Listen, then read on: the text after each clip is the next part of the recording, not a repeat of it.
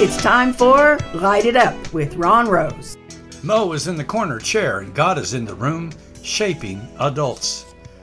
Ryan surprised me with a text. Pastor Ron, I'm helping a friend.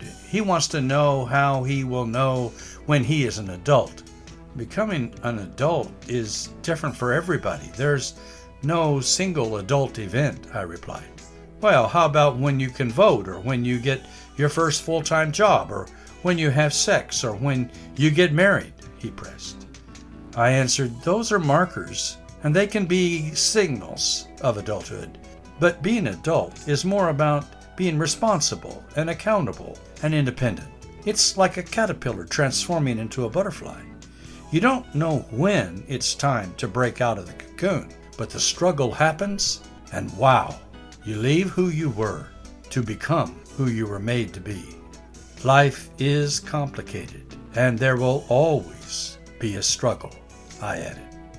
Does it mean I have to give up practical jokes and being kind of crazy and shooting hoops or eating frosted flakes? He continued. Yeah, I wonder what happened to the friend.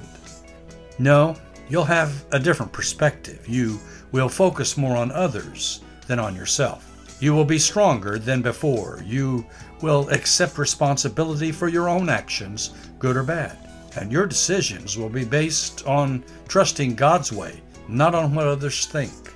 You will walk a path no one else has walked before. Your journey. But how do you know when it happens? He added. For some, the way is long, years of process. For others, it's a late night epiphany. Many are initiated by personal struggle, but there will be challenges the rest of your life. You will need friends for the journey, I responded. It took me years, but the journey has been spirited, I added.